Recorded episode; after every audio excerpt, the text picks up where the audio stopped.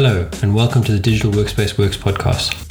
I'm Ryan Purvis, your host, supported by our producer Heather Bicknell. In this series, you'll hear stories and opinions from experts in the field, stories from the front lines, the problems they face and how they solved them, the areas they focused on from technology, people, and processes to the approaches they took that will help you to get to the scripts with the digital workspace inner workings.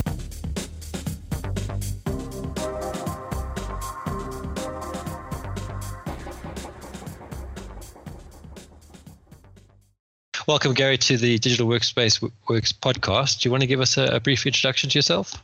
Yeah, hi, I'm uh, Garry Lee.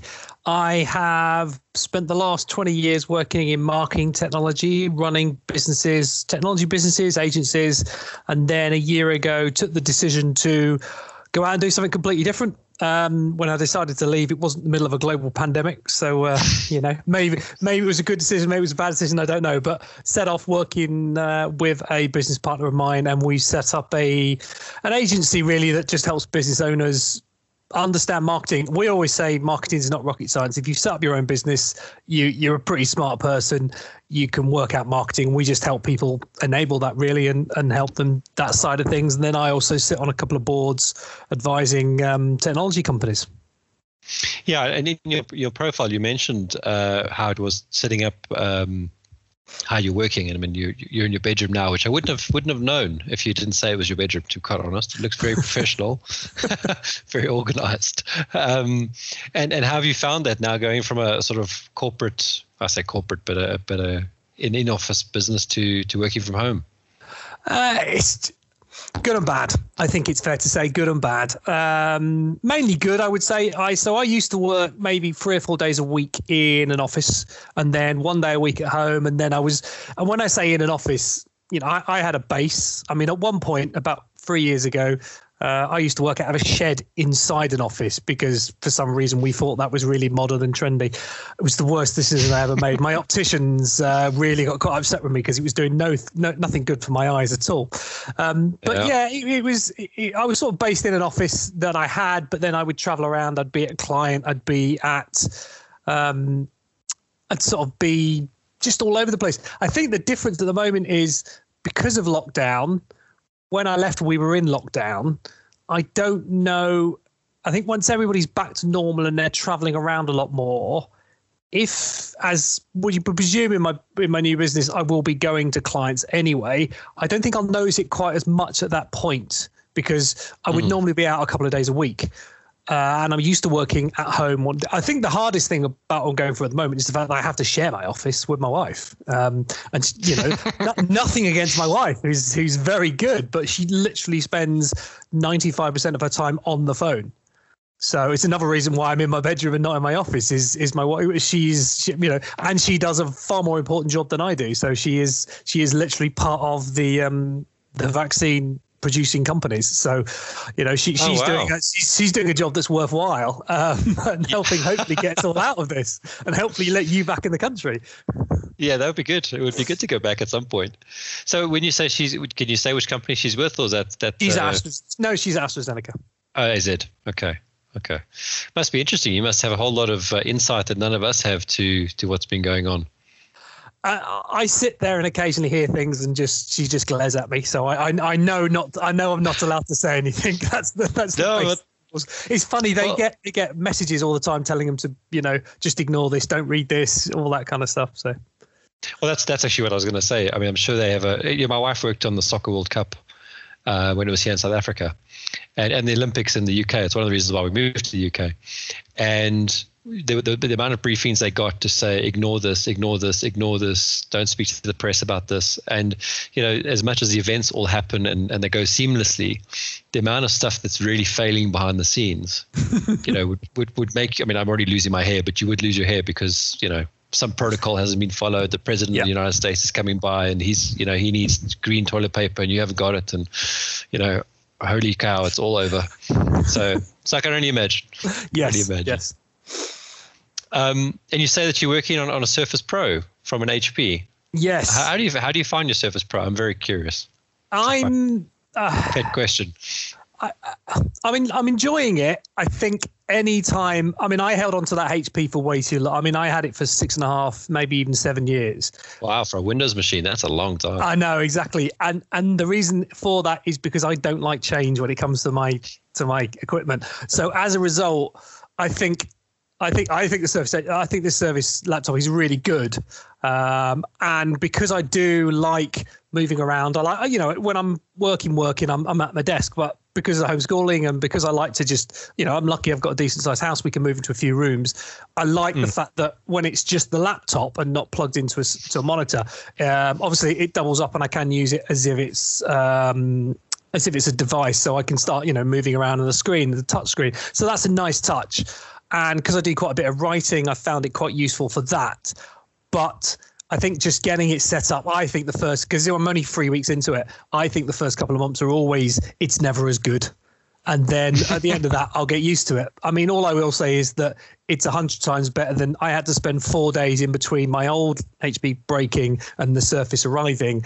And i spent four days working on um, on my macbook. And no no i've i've had a mac oh, for interesting i've had a mac for six years and I've used it occasionally, and my wife uses it occasionally, and we use it for storing and using and doing video and and music and, and photos, but I can't work off it. I, you know, every couple of years I go back and think, no, I'll try this because the Mac. I mean, it lasts brilliantly well. It's a great piece of hardware, but um, yeah, it's it's not the greatest in the world as far as um, how do you actually use Excel? How do I use Windows? There's just certain things I think because because of the way I think I've just always worked as a business, I mm. find it really hard to uh, actually. Yeah, I don't know.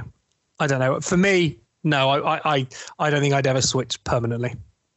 It's interesting you say that because I, I have a frustration with Windows 10 to the point that I'm going to when when we get back to the UK, I'm going to buy probably a new Mac to to get off. Be and and it's and it's silly. It really is silly things. Um, but I just I just find like I'm struggling with a problem here now where my I've got a second screen and the second screen just powers off and powers on every so often for no apparent reason. Yeah. And I've tried a different screen and it does the same thing. So I can't think that two screens are broken.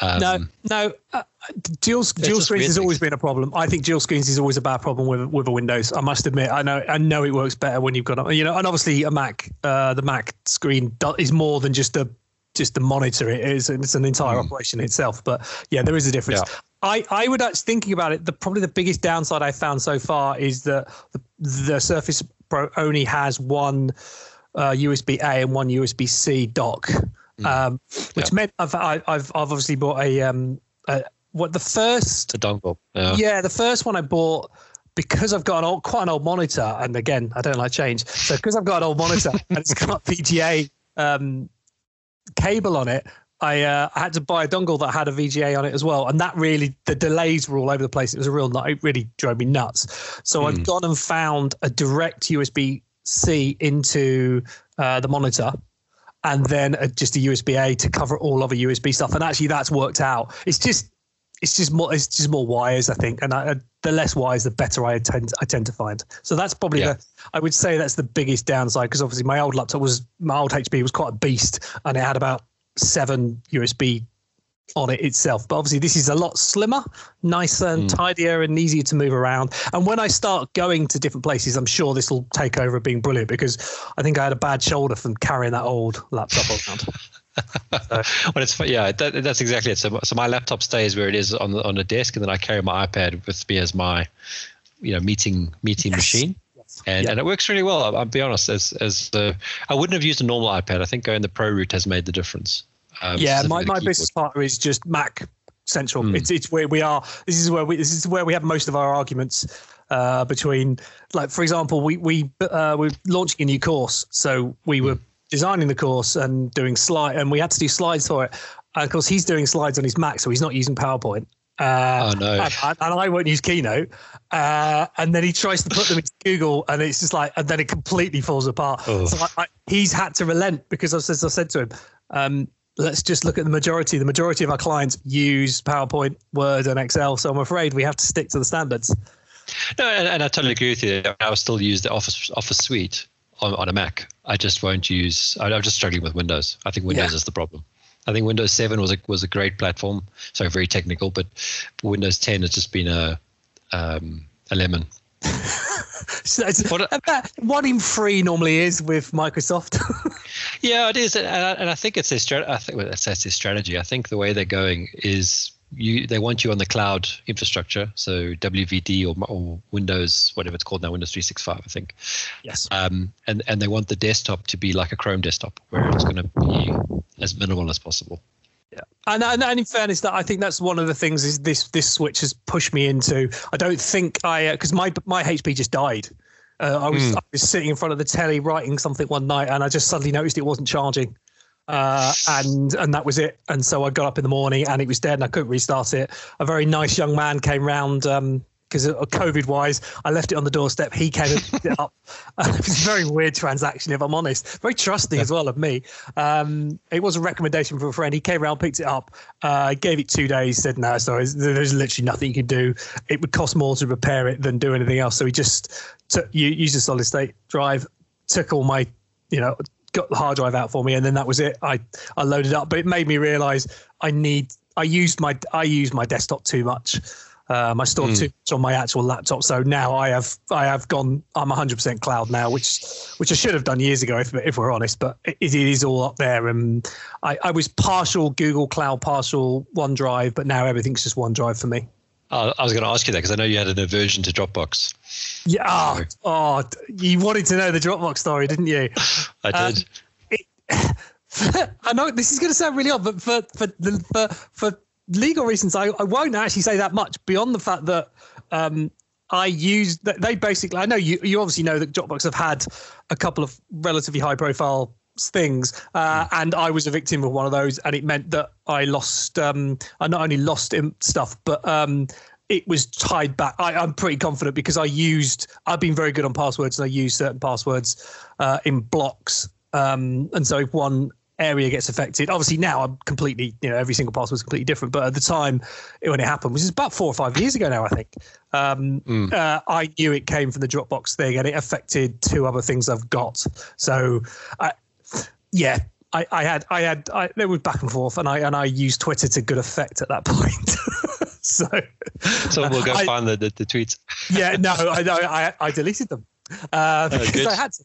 Um, but yeah, I, I, which by the way, I think Twitter's amazing for that. I think I use Twitter more for um, getting stuff done. I had a problem with with webinar software we were having, and uh, no one responding me after four days. I just went on Twitter, and within tw- two hours, they suddenly responded. Um, it's it's it's the way to work. It's stick. Yeah, it's it stick. British Airways was a. I had to do it with them as well. You know, that yep. it, it is the way people don't like being called out on Twitter interesting. I can share my British Airways story with you, and I do want to go back to Dropbox for a second as well. So we um, we did a trip out to to Thailand a couple of years ago, and I mean I've grown up in an airline family. My dad worked for SAA, so I've traveled my whole life. So I'm pretty relaxed. I mean I'm always at the airport early, but other than that, I'm really like you know flying is you just take as it comes and you just deal with it. Yeah. My wife had a felt that we had a poor experience with British Airways, and I can't remember exactly what happened, but she ended up complaining on Twitter so on the return flight, we got upgraded, which was great because it's a, it's a crap long flight. And we also had issues because of the fires in Malaysia. So we were delayed out of right. one of the islands getting back. So, you know, you've already lost a day in Bangkok and, you know, you're, you're trying to get back to the UK. And um, it was great. We got upgraded, so we were very chuffed with that. But then the, they kind of ruined it because the, the purser came and woke me up at three o'clock in the morning to sort of remind me that they'd upgraded me to deal with this problem. And I was like, how does that you guys miss the point on customer service you know wow. upgrade me make me feel like it was you know you really appreciate me and then i won't ever so now i always tell the story like this is so it's actually this negative story not this positive story for british airways that is dreadful i mean mine's pretty bad because um it's I don't know how many years ago it is now, but uh, but basically, their flight, I had a flight back from New York which got cancelled, um, and there are alternative ones, and I asked to get prioritised onto one of those because essentially I was coming back for a funeral. It was my granddad's funeral, and oh, and they didn't prioritise it, and and uh, and so I missed the funeral as a result. Uh, but to make matters worse, I was flying back and going to get a connecting flight from Manchester straight down to Gatwick to then go to a funeral down on the south coast and obviously couldn't make that connection for for those reasons. And they uh, and so not only did they mess up returning my flight, but they carried on charging me for the missed flight from Manchester to Gatwick and and, and, and just refused. I mean, I never got anywhere, and then they they just absolutely stonewall refused. All they would do is offer me to do, you know, you can do the flight at a later date.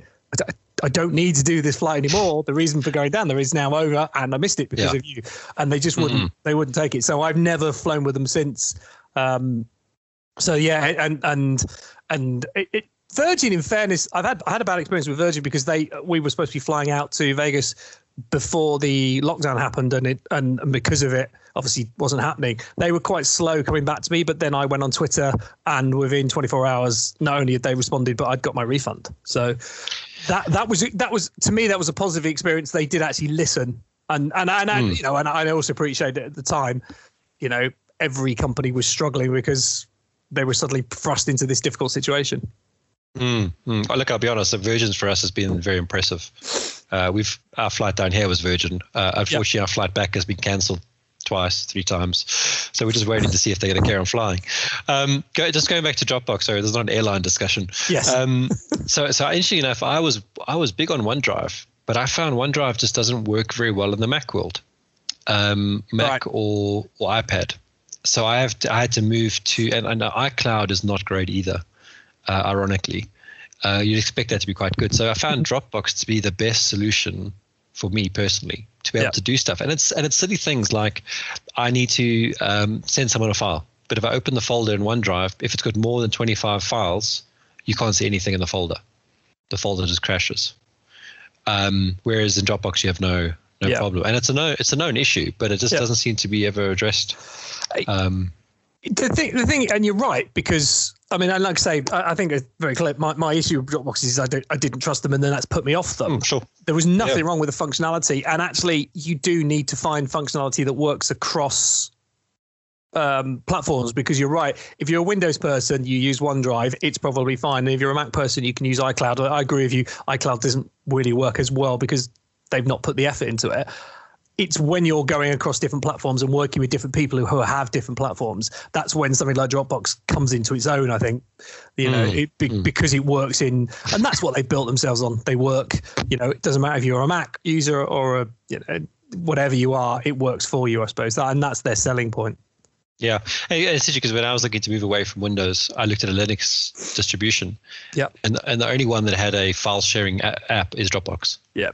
So, so you know that they're already clicked on the fact that of, of business integration thing. Now you mentioned that you're doing courses and stuff. How are you handling that then? Is that it's it's it's fun. Um, so there's there's we do two sides of the courses. There's a um, there's a recorded uh, course where people download the course, and then there's stuff we deliver. You know, sort of work more like workshops. The recorded stuff's not been too bad. Um, what we've tended to do at the moment, the last couple we've done, is we'll actually use visuals on screen the whole time, so we won't be on screen. So with that, with me and my partner on that front, it's not too much of a problem. I record my stuff, he records his stuff, we bring it together. So mm. that's not been too bad. The original courses we did, we were actually both in the same room, and that was my, I think that's a better experience, but you know needs must the mm. delivering of training and workshops that's really where the challenge is that's that's where we've had to I've found meetings not too bad. So you know, we have we have clients. You know, was, was just this morning had a an hour with a charity. We were going through a strategy we built for this charity. That was fine. There was three from their side. There was two from our side. We're on a screen. Um, we'll be using uh, Zoom. I think um, Zoom Teams. They both work. I, I find them pretty similar. I think Teams probably is more draining on a laptop. Um, so my old laptop used to struggle with it. No problem on this one now, thankfully. Uh, but whichever you use, I think they work reasonably well. And as long as you know, you have to learn new techniques to how to interact with people and how to keep them engaged. And you have to really, I think, I find you have to concentrate a lot more. You can't you mm. can't tune out as much. Um, I think the hardest part is when you want people to go off and do things um, for a period of time while you're still running it. So, for example, we we in one-to-one coaching, for example, um, what I'd normally do if I'm if I'm meeting someone, um, you'd work with them and you give them a little task, and then you just pop off for five minutes and come back. So they're not, you know, no one wants someone standing over them going, "How's it going? How's it going?" Um, so what we yeah. found is is in the end we've turned off our mic and cameras so they can't see us in the background. And, and then they when they come back on screen because they turn their own camera off that's the point we know they're ready to talk again. So that's sort of worked but on larger workshops. So we've there's a workshop that's called lego serious play and it is a genuine business thing. It isn't i do love lego so that helps. But essentially um, the example we're working with an architect and there's a new couple of uh, people taking over and they want to really you know they, they're having they're having a brand review but also a cultural review and they they wanted to really work with staff to understand what what's important to them what they think makes the company special the values all that kind of stuff. So normally when we do that we'd get 20 people in a room. Uh, we'd arrive with just piles and piles of lego um, and we basically say to them right build certain things and then talk to us about those things and it starts to get everybody involved uh, and normally then you bring them together and you build this great landscape with all people's different models. And and you end up with the company goes away with this model which tells them all about how people view their company. That's much harder when you've got mm. those 20 people spread across. It's not like we're not just us in the room. They're not in the room together either. So you've got you know so we had to break it down to 10 people max to start with. So because otherwise it was un, unworkable. And then you just have to get them. We had to post everybody their individual packs, which for a start means you don't send them. They don't have as much Lego to work with. Um, mm-hmm. But we were working with an architect. It's the first time we've ever done that. Definitely the best builders of Lego I've come up with, which is not a surprise. Um, yeah, it definitely worked for them. So you just you just have to adapt. I don't think it works quite as well, um, and I don't mm. think you get quite the interaction. But the plus side, when people aren't in a room together, I find as long as you can put the spotlight on them, uh, spotlight on them, and ask them questions and get them involved, and that's the real challenge I think as a as a as an organizer of a meeting is is making sure people get involved. Then actually, people can be a bit more honest. When someone mm. sits in a room with someone, sometimes they won't be as completely honest. But if you get them when they're not in the room, they're actually a little bit more open. I found so we got quite good content out of it. But you did find two or three people that trying to get people to be in the room is you have to spot people who are clearly doing other things. I think that's the trick. Um, mm. So that like the you know you know the people who are just doing this or they're just doing this or or they're they're trying to discreetly check their phone and, and things like yeah. that. Yeah. Those are the people you got to keep an eye on because you can't call them out on it quite. You know that's a bit. It's fair enough. If I, if, it, if it were my staff, I'd just shout at them and just go, "Oi, put your phone down." You can't really do that with a client. So you've mm. got to subtly try and spot the person who's doing that and just kind of go, uh, "Leanne, could you just answer that one for me?" And just sort of sort of get them back in the moment. So I think that's probably the biggest challenge that we found. Yeah, it's almost that uh, I'm watching you question, as opposed to yeah, as you say, call them out directly. It's interesting you choose Lego because um, I used to I love bringing Lego into meetings and and uh, you know having people to do stuff. And not well, I say not everyone's a Lego fan, um, but uh, to me it's something you've got to have on the table. You got to almost have that noise of of pieces being shuffled around and. Um, someone saying, no, I want that piece you've got there because I need to finish my battleship or whatever they're building. Um, so, how did you come up with that as a concept? So it's, uh, it's uh, so my business partner um, in his other business before we got together um, ran Lego Serious Workshop. So it's an actual thing. If you go online, Lego Lego does this and you you can buy it comes in boxes it's used in multiple different formats so i saw a guy the other day who runs uh, an executive network and he was using it to get basically managing directors together and getting them to talk about how to disrupt industries and things like that so it's it's Lego Lego have a format and they send you and you can buy it off them and you get discounted rates and everything else. And then they send you training courses you can go on to become oh, like he's wow. he's certified. So James is actually certified to be a, a Lego serious play instructor uh, but you can basically down. So it's not just a case of using your, your, your, son's Lego, although he's got enough of it. I could do that, but um, I mean, I say that I've got more than him, but that's not the point. Uh, but yeah, you, you can just get your own Lego and do it. And, and, as you say, you've you put most a lot of people have done it in their offices, but there is actually a um, a certified course that you can oh. go and do. Uh, I'll there put that on my list of things to do. Def- definitely, it's it's not so, it, it's not cheap to start up, but once you've got the Lego, it's it's it's a good margin. Yeah. Now, the the guys that you post the Lego to, do they get to keep it, or do they have to send it back? No, they get to keep it. So when we're, oh, cool. we're so when we're in when we're doing it together, um, it's one of the options that they can pay to keep it afterwards, or we can take it away. Uh, but but we decided in this occasion we're not going to try and get them until. So yeah, that was all. So they just posted the postage, and and yeah, they all get to keep their own models. Apparently, they're all going to take them back to the office when they all eventually get back into the office together. Okay. So now, uh, just on the Lego thing, I mean, do you do you have sets that you build the same? Like, do you follow the instructions, or you just build free play? So at work, the work-based thing is is totally free play. No, I um, mean, you you personally. But me, me personally, I am definitely a follow instructions guy. My son started that way, but he is he's Captain Creative. He's nine years old, and he's a much better Lego builder than me. He comes up with amazing stuff, and he'll do videos of the worlds that he's built. Um, so that's wow. great. I am I am a builder of things I like uh, because I I don't know I'm a bit. I find Lego is my re- relaxation. So I like you know day to day when I you know when I'm running when I was running a you know a, a business with 200 people in it. There's quite a lot of stresses involved in that, and and now I'm having to come up with new ideas. I'm having to you know when I'm running my own business again. I find with Lego with instructions, it's kind of like I enjoy just following instructions. I'm doing something. I know what I'm doing. I can see it coming together. I love the point where you suddenly, oh, I know what that's going to be, and it's it's all that. Mm. So yeah, I am. You know, and I and I the bigger the bigger the better for me. Um, I like. I even. I don't like these medium sized ones. I even want small little cool things. So for for a period of time, I was a big fan of BrickHeadz. I've got loads of those tattered around my house. Uh, yeah. But then, um, my, I mean, the Death Star was my my favorite build because uh, because it was a complicated, it was unusual, um, mm. and I like it to be a little bit different. I think the reason I've stopped on Star Wars now is because ninety five percent of Star Wars is grey. Uh, there's no we can't help it. It just is. There's nothing yeah. about it. So um, so I so I, I went majorly into the architecture ones for a while, um, and then into the the space ones are really cool. I find I find mm. they're I, I want them to look interesting at the end because my house is just full of the stuff.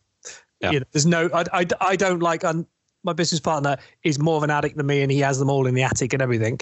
Um, but I, I like them out on display. Well, so they you, look good. When you say has them in the attic, like is, is it a display in the attic or they're all packed away? And some of it's packed away and some of it's on is out. Um, okay. But what what's interesting is he so he sits in his office and uh, he's got a big shelf behind him and he likes to rotate it so okay, if, yeah. from every couple of weeks, he normally has different things behind him. Um, but over Christmas, I think it was best over Christmas because he also buys lighting kits as well. He, I mean, it's the full on.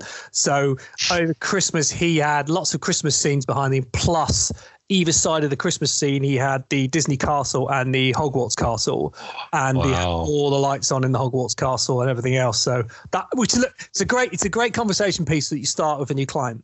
Oh, what's that yep. behind you? So mm-hmm the nature of where I sit, um, where my wife sits, you can see all the Lego and you can see all my, because I'm a big vinyl guy, I've got all the framed albums up on the wall. So she's got a great backdrop.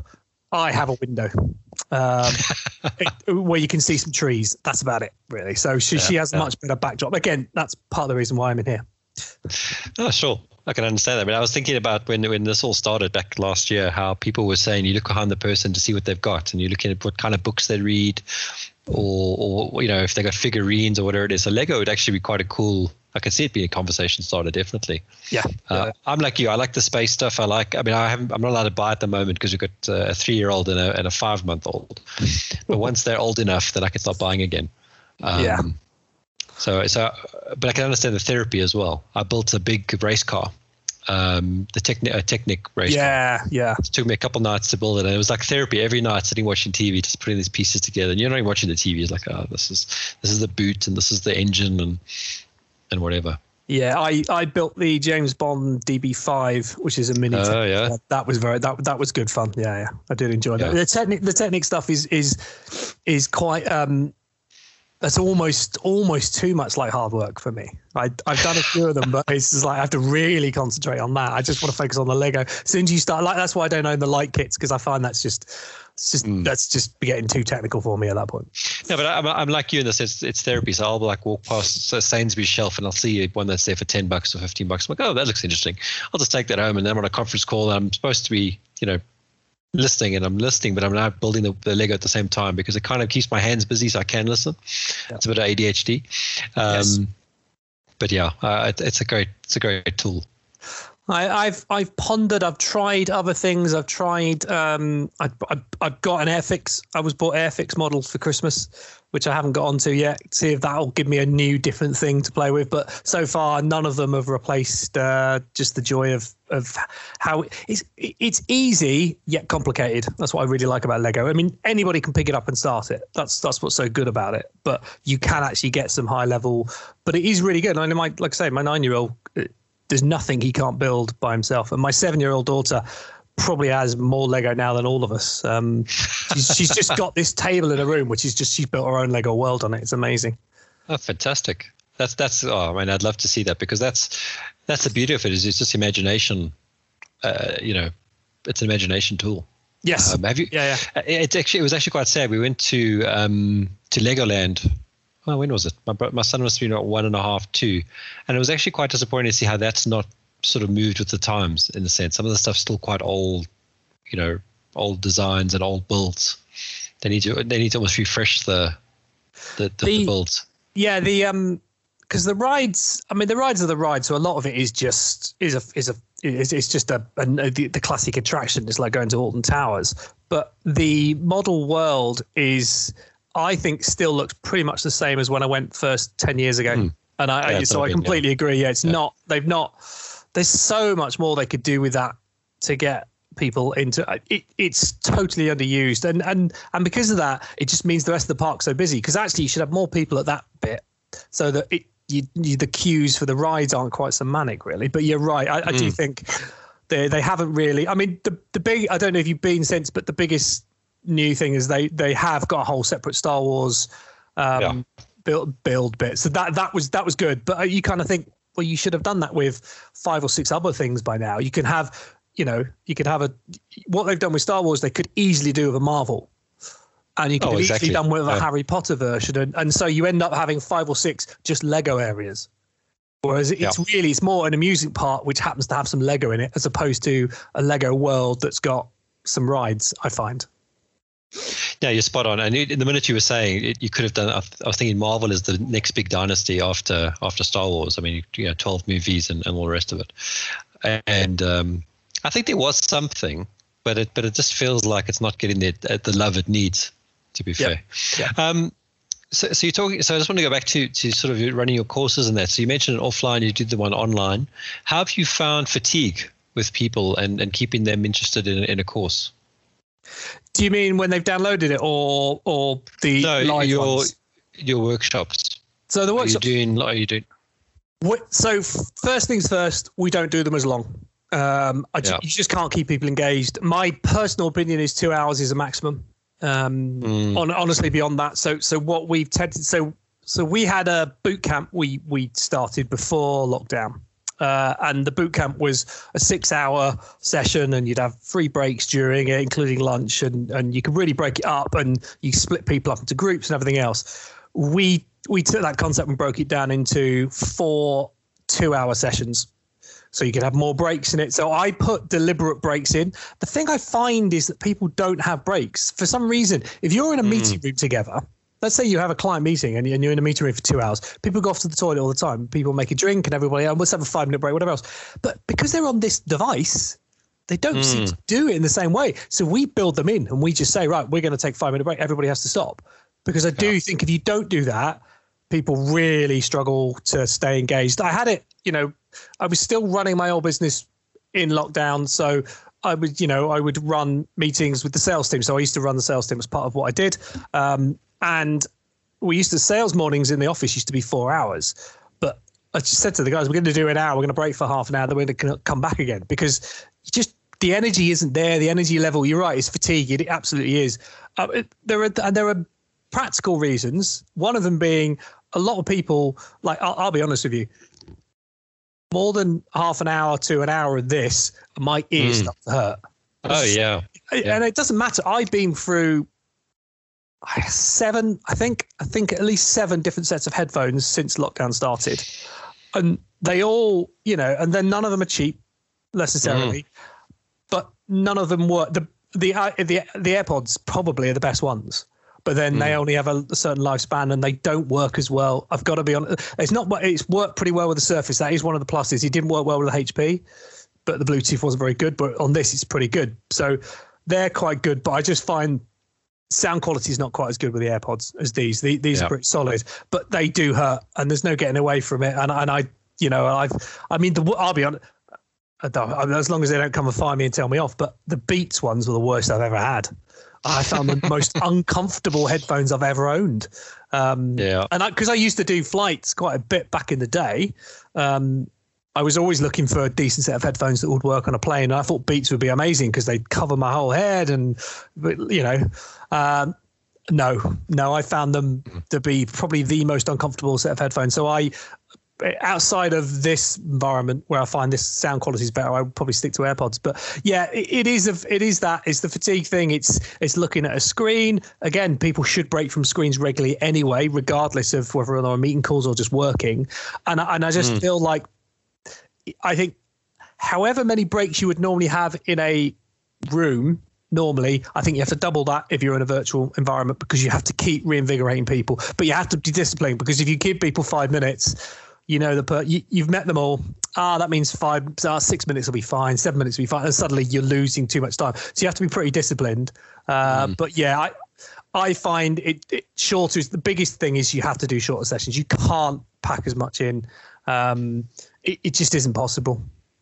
Yeah, I think you're spot on. I mean, I was talking with a friend of mine last week, and uh, we were talking about it from a production productivity point of view, and and not just um, you know the fatigue from a meeting, but having these meetings that are back to back, and you basically go you know six hours in a day, seven hours in a day, and you just don't get a break because everyone finds a gap in your diary. And, and, and we were saying if you actually put it into you know every 15 minutes was a unit of of effort, and you put that to a cost maybe that'll change people's behaviors. Because also mm-hmm. if someone if someone books half an hour they use half an hour. And if they book an hour then the meeting tends to be an hour. Um, so yeah i mean I, to your point we i try to book meetings except for this one obviously because we want to use the full hour. I try and cut it down by 10 minutes uh, if it's an hour and I cut it down by, by five minutes if it's if it's half an hour. Just to go and have a toilet break grab a cup of coffee walk up and down the stairs a few times just to get change eye level. Um, you know, those are all important anti-fatigue things. Yes, uh, yes. It's it's one of the very few advantages of homeschooling. The fact is, I can't leave my kids for that long anyway, so I have to I have to break and go and find out what they're doing. Um, yeah. So yeah, so this is one of the you, if things that force you to have a break. I think are good things now, um, mm. and and there aren't enough of them. But yeah, I know what you mean about the diary thing. I um I'm sure mine was bad back in the day. I'm pretty organized now, but I look at my wife's diary and I don't see how she does any work because it is just literally, and obviously that's worse because you're virtual, because you used mm. to just have chats with people and you could just, you know, someone could pop into your office and just have a quick chat and then it's done and over with. Whereas they now need to book something in your diary. And as you say, as soon as you book a slot in the diary, you seem to use it. Um, so, and, and that uh, she has the disadvantage because her teams are in Sweden, Chennai, US, where mm. I so all that kind of stuff. So so it, it's it's worse because you're having to cover different time zones as well. I remember that when I when I first joined uh, one of the banks, I had that exact problem. Guys in Asia and guys in the US, and you get in early for the Asian, and you're leaving late for the US, and in the middle you get like two hours where everyone overlaps. so yeah, no, crazy, absolutely crazy. It's worth um, saying though. Sorry, yeah, it's sorry. worth saying one of the massive advantages of not lockdown, but but now being able to people coming around to the whole point you can do things digitally is the fact that our business would be a UK based business that we set up this new business if it wasn't for that. The fact is, we can now reach out and have got Americans coming on board because, you know, as long as we're prepared to work at four o'clock in the afternoon and they're prepared to work at eight in the morning, we can make it work. You know, that, mm. that, uh, yeah, people have always, as you say, banking, people have always had that ability but actually, I feel like now what lockdown has done is told people this is normal. So it, it, it has probably opened up, and that's the big advantage for our business, I think. Yeah, it's funny. I, I was talking to a recruiter yesterday about a role, and it's the the role's about an hour and a half drive from my house. And I said, oh, you know, I'm not going to drive an hour and a half five days a week. I said, yeah, but they need you in the office five days. I said, but have they not seen? I mean, it's like ACTL post post post lockdown. I said, have they not seen that the rest of the world operates like remotely? He's like, no, this is they still want to go back to the old way of working. I was like, well, then I really don't want to. not the kind of place you want to work. You know, pass. Thanks very much. It was great to chat, but no, and and it, he's he, I just I can't believe that there are companies that are still thinking that is the only way to, especially in a technology frame. Yeah. You know, if you if you're doing something that does need frontline, sort of face to face interaction, yeah. like a you know, fine. But even then, I mean, doctors and surgeons can do stuff remotely. Um, my wife talks to her neuro, neurologist remotely. Um, you know, because it just makes sense. Unless he has to do an exam, you know, there's no need to to travel.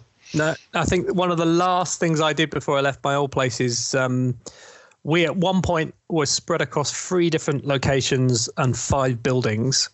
And by the time I left, they were down to one location and two buildings because um, a a everybody on one site together is better. That's a whole separate conversation. But just because people have got to the point of thinking, do you know what?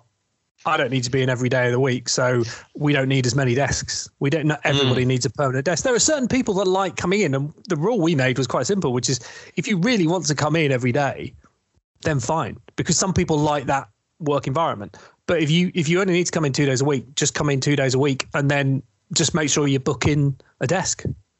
Yeah. You know? Yeah. So, no, you're right. There are, and there are people. I mean, you know, I was I went to have a meeting this morning with a friend of mine and it's in a it's in an outsourced office, a Regis, not a Regus, but I think it's owned by Regus, And it's nice to just walk around people and say hi, and you know have a cup of coffee and and sort of see people around you that are working. It gives you a nice feeling because yes. you know when you're at home, sometimes you feel like you're on your own, um, and you're quite isolated. So you actually have to make double the effort to communicate with other people. Um, you know, not not just about work. You know, social conversation. How's the dog yeah. and all that stuff. Yeah, I, I, I, think, I mean, you, your question, Jeff, at the start, which was what's the difference between the corporate world and working at home? I don't think I'll really know that until my wife and kids aren't here. Mm. Because when she goes back to the office, which she will inevitably go back, although she'll, you know, maybe she'll work at home one or two days a week, but I'll have a long period where I'm just at home and the kids aren't there and everything else. And I think at that point it'll probably feel quite different. My business partner and me had had the agreement that we I would spend one day a week at his house, he would spend one day a week at my house. We had no ambition to get an office yet, you know, because yeah. Uh, because I just don't feel like we need it. Now, if we suddenly grow to the point we want to employ two or three more people, then maybe that's different because they may all want somewhere. But the chances are we'll probably go for a flexible space where mm. we just it's it, almost like a meeting space more than anything else. Yep. So, yep. but yeah, yep. that's that's the exactly. fun that's the fun thing to look forward to. Look, I think there are people that, that that don't have the benefit of a nice house that they can work where they want to and have a study and all that kind of stuff, and they need an office. I mean, you know, a young a young guy or girl starting their career that aren't living at home with mom and dad probably is, is in a one bedroom studio and they need to they need the office to get out. Um, but they, yeah, I mean, I think it's I think you're right. More socially social offices as opposed to sweatshop offices. to, to use an analogy very bad one or metaphor. so great. Um, I think that from my point of view, that's that's pretty much covers everything. Um, I mean, I think your point about working with the US is, is, is key. I think if you if your business can can work with anyone, uh, provided the time zone works, you should. And it should have, you know, it's no longer about ge- geographical locations. It's more probably about time zone. Yes. Um, restrictions and, and such uh, I think that's what I'm hearing more and more. You know, general chats. You know, let's go talk to guys all over the world to do business that you wouldn't have spoken to before. How how do you find finding the business then? Has that changed at all? Um, not. I mean, I suppose in in this new business, I've only ever done it in lockdown, so it so it hasn't really. Mm. And it mm. was always going to be different from my old business because, uh, you know, we, we, we were selling you know expensive pieces of technology, and and uh, this is a consultancy business, so it's a it's a totally different sort of sell. Um, I've run an agency before, and when I ran an agency, uh, yeah, a big part of that was organising events and getting clients to them and stuff like that. So that is totally different, but. Mm you know, we just it's just lead generation in a different way. You know, it's webinars instead of events. It's it's making sure you got loads of free collateral that you can give away. We used to we used to send stuff to people. Now we don't send stuff to them. We send digitally stuff to them. So you know that that's the whole point. You, you create you just create different types of sales funnels. That's all it is. It's just at the end of the day, sales is sales. It's a pipeline. You have to generate interest by giving them something, then prove that you're worthwhile. Then probably sell them in something cheaper than sell them something more expensive. I mean, it's those basics don't change. It's just you're mm. doing it more virtually than you do face to face. Actually, the nature of what we're selling is probably more geared towards virtual selling that it was face to face anyway. So mm. I think I think it, it's I would have been doing more of this regardless of lockdown. I think. Okay, are you finding that because everyone else is locked down that there's more appetite to do it virtually? Yeah. Whereas with yeah. Okay. Yeah, hundred percent. Um, I I'm so I with some of the clients we're working with now. Um, I feel like six months ago, if we first contacted them outside of lockdown, they mm. would have always insisted we go to them. We run all the meetings there. Um, they're kind of traditional. You know, one of the charities in particular is quite a traditional place, but they now have settled into this whole virtual concept. And we were talking the other day about you know what what how we're going to you know we have weekly meetings with them. Um, they're they're based probably about an hour and a half drive from here, uh, and mm. I was kind of like yeah, I have to get back into that whole getting on a road thing again. But they seem pretty comfortable that they they were like, well, we don't want to waste your time and pay you to travel here. So you know, no reason we can't carry on doing this because we only we only talk for an hour. You know, it's mm. not you know it's not like we're going there and working at their offices for the day. So um, yeah, I do I do find yeah. people have definitely as you as you described that that role that you were offered earlier. I think there are some companies that won't get it there are some companies who mm. will want to go back and you know they don't believe and I, have worked for people who essentially take the attitude of unless i can see them i don't trust them which is yeah. which is a dreadful approach but if you don't trust your staff then why did you employ them? But I, I think the majority of businesses will start to accept this. Yeah. No you're right. And there, and there have been cases of guys putting in monitoring software and all that kind of stuff to to see what their staff are doing. And it's just an unhealthy environment. It's, yeah, it's, it's, it's a horrible it's a horrible it was it was suggested by an old chairman of mine once um, and I flatly refused. Well, you're right. If you don't trust, I mean, I think trust is one of the things that, that's come out of this. I actually saw a very nice um, poem, which I'll try and find, which is it's all about you know when this is all over. Hopefully, you've realized. It's a couple, a couple of things that that uh, it's nice to know that the, the store the store shelves are full, that you who your neighbors are. Um, you know that your your time with your family. It's like a whole bunch of things, like yeah. things that, that have reset now because we've all had to change. You know. Yeah, 100, 100 I mean, I don't, we'd lived in this house for seven years, and I think I'd met our neighbours twice. Uh, and then we went for a period because we were outside doing our clapping for the uh, NHS, and then and then so generally, we, you know, we, we sort of talk to people more, even though we can't actually be with them, but we can talk to them across a fence. Um, we probably talked to them more in lockdown than we did before that, and we've um, and we've got WhatsApp groups between neighbours and stuff like that now, where we and you know checking out on some of the you know a couple of older uh, people in the area, making sure they're all right. None of that was happening before you know so it has definitely changed i think for the better some of it. Yeah it's funny you make that, that comment because we, we lived in the uk um, well would be 10 years now and the first seven years we really struggled to to make friends and it was always a case because we were renting you know as you as you're moving to the next place someone will go oh i'm so sorry to see you going because I, I, really wanted to have dinner with you guys and get to know you like yeah we've been here for, for two years um, yeah, you had your chance. And and, and moving, we bought a place now in, in West Sussex, and we've made friends like from day one. So now we sit in, in South Africa going, actually, we got more friends in, in West Sussex, you know, around us than we do back in Joburg where we grew up because of lockdown and, and talking to people in the park and talking to people in on the street because people are, are, are craving social interaction. Yeah. Uh, I, I also think I, I, I, I can say this because uh, I now live in the north, but I did originally live. I'm from I'm actually from East Sussex, so I'm down in oh well, okay, yeah, your part of the world.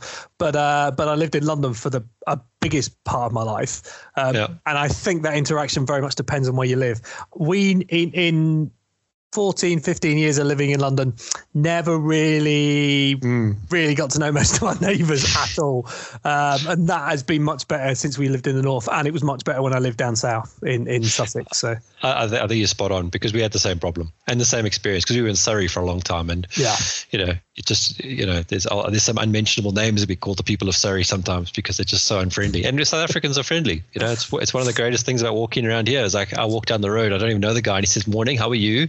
Fine, you and Karen walking, and that's it. You know, might not see him again for the rest of my life, but it's it's my wife's eternal joy. She reminds me of it all the time. When we first moved up here about 14 years ago, um, I I came home one night and I just said, "It's really weird. People keep I keep walking past people and they keep saying hello. I'm really concerned about the area." And she was like, "No, that's what people do in the north." It's like Oh, I did. I'd had 15 years of living in London and sitting next to people on tubes and don't you never look up, Yeah. never look up. yeah, yeah, yeah. Well, we lived in a we lived in a complex in Putney, and um, they had a, a shuttle down to the train. So you just get on the, you know, you'd get on the shuttle, and, and I used to say morning to everyone, and and and, and I used to explain it to guys like, you, these are people that live in the same complex as you, like they know you. It's not like you know you're some stranger on the bus. That, you know they're going to see you every day, and it just no no response. And I did it for about six months, and I said, I bugger, it, I'm just going to walk. you know, it's, I, I, I like, you know, I can't be unfriendly like that. So. So anyway, and I, I think it's good for me to wind up here. I don't know unless you got something else you want to share. No, no, that was brilliant. Thank you very That's much. great. That was that was really interesting. Do you want to give us um, some ways to get hold of you? I, I know you're quite quite strong on LinkedIn. If if you want to give us that, I am. Yeah, you can find me, media. find me on LinkedIn. It's just Garry Lee on LinkedIn. Uh, you'll find me fairly easily. Um, best uh, best place to find out about anything we're doing is probably go to our website, which is just 33%.co.uk. It's all the letters, none of the numbers. Um, and that's where where did- post stuff. Where did that? Last question. Where did that name come from? Um, so it technically comes from the amount of time you spend working. So Okay. the, the idea originally when we first, when me and James first met and started talking, our conversation was um, is kind of like we want to make people's working lives better. That was our concept. It, it evolved into what we've done now. So it was um, he was he was trying to come up with names. He was coming up with all sorts of weird names. I think we we haven't recorded somewhere, and I just I was just typing away, going, "How long do people spend doing this?" And um, and I found it was thir- I think it's technically like it's thirty four percent or something like that. We just went it's a third of your life, thirty three percent, and then we just used it. It, it. We it's just a nice number because then you can use Yeah. it in loads of different places. We found, uh, which has been Mm. quite handy from that perspective. Um, I mean, we- even to the point of gimmick, we, we're quite gimmicky with some of our pricing. We oh, a lot of a lot of our a lot of our courses are, are like you can you can download a course for three pound thirty three or thirty three pounds or three hundred and thirty three pounds or it's that kind of stuff. We do we do try and play with it. So yeah, Yeah, that's brilliant. I really like that. That's clever. Cool. Well, thanks for me for for making the time and coming on, and problem uh, appreciate uh, you you sharing all your insights. Brilliant. Thanks for having me on. Thank you for listening to today's episode. Heather Bicknell is our producer and editor. Thank you, Heather, for your hard work on this episode. Please subscribe to the series and rate us on iTunes or the Google Play Store. Follow us on Twitter at the DWW Podcast. The show notes and transcripts will be available on the website www.digitalworkspace.works. Please also visit our website www.digitalworkspace.works and subscribe to our newsletter. And lastly, if you found this episode useful, please share with your friends or colleagues.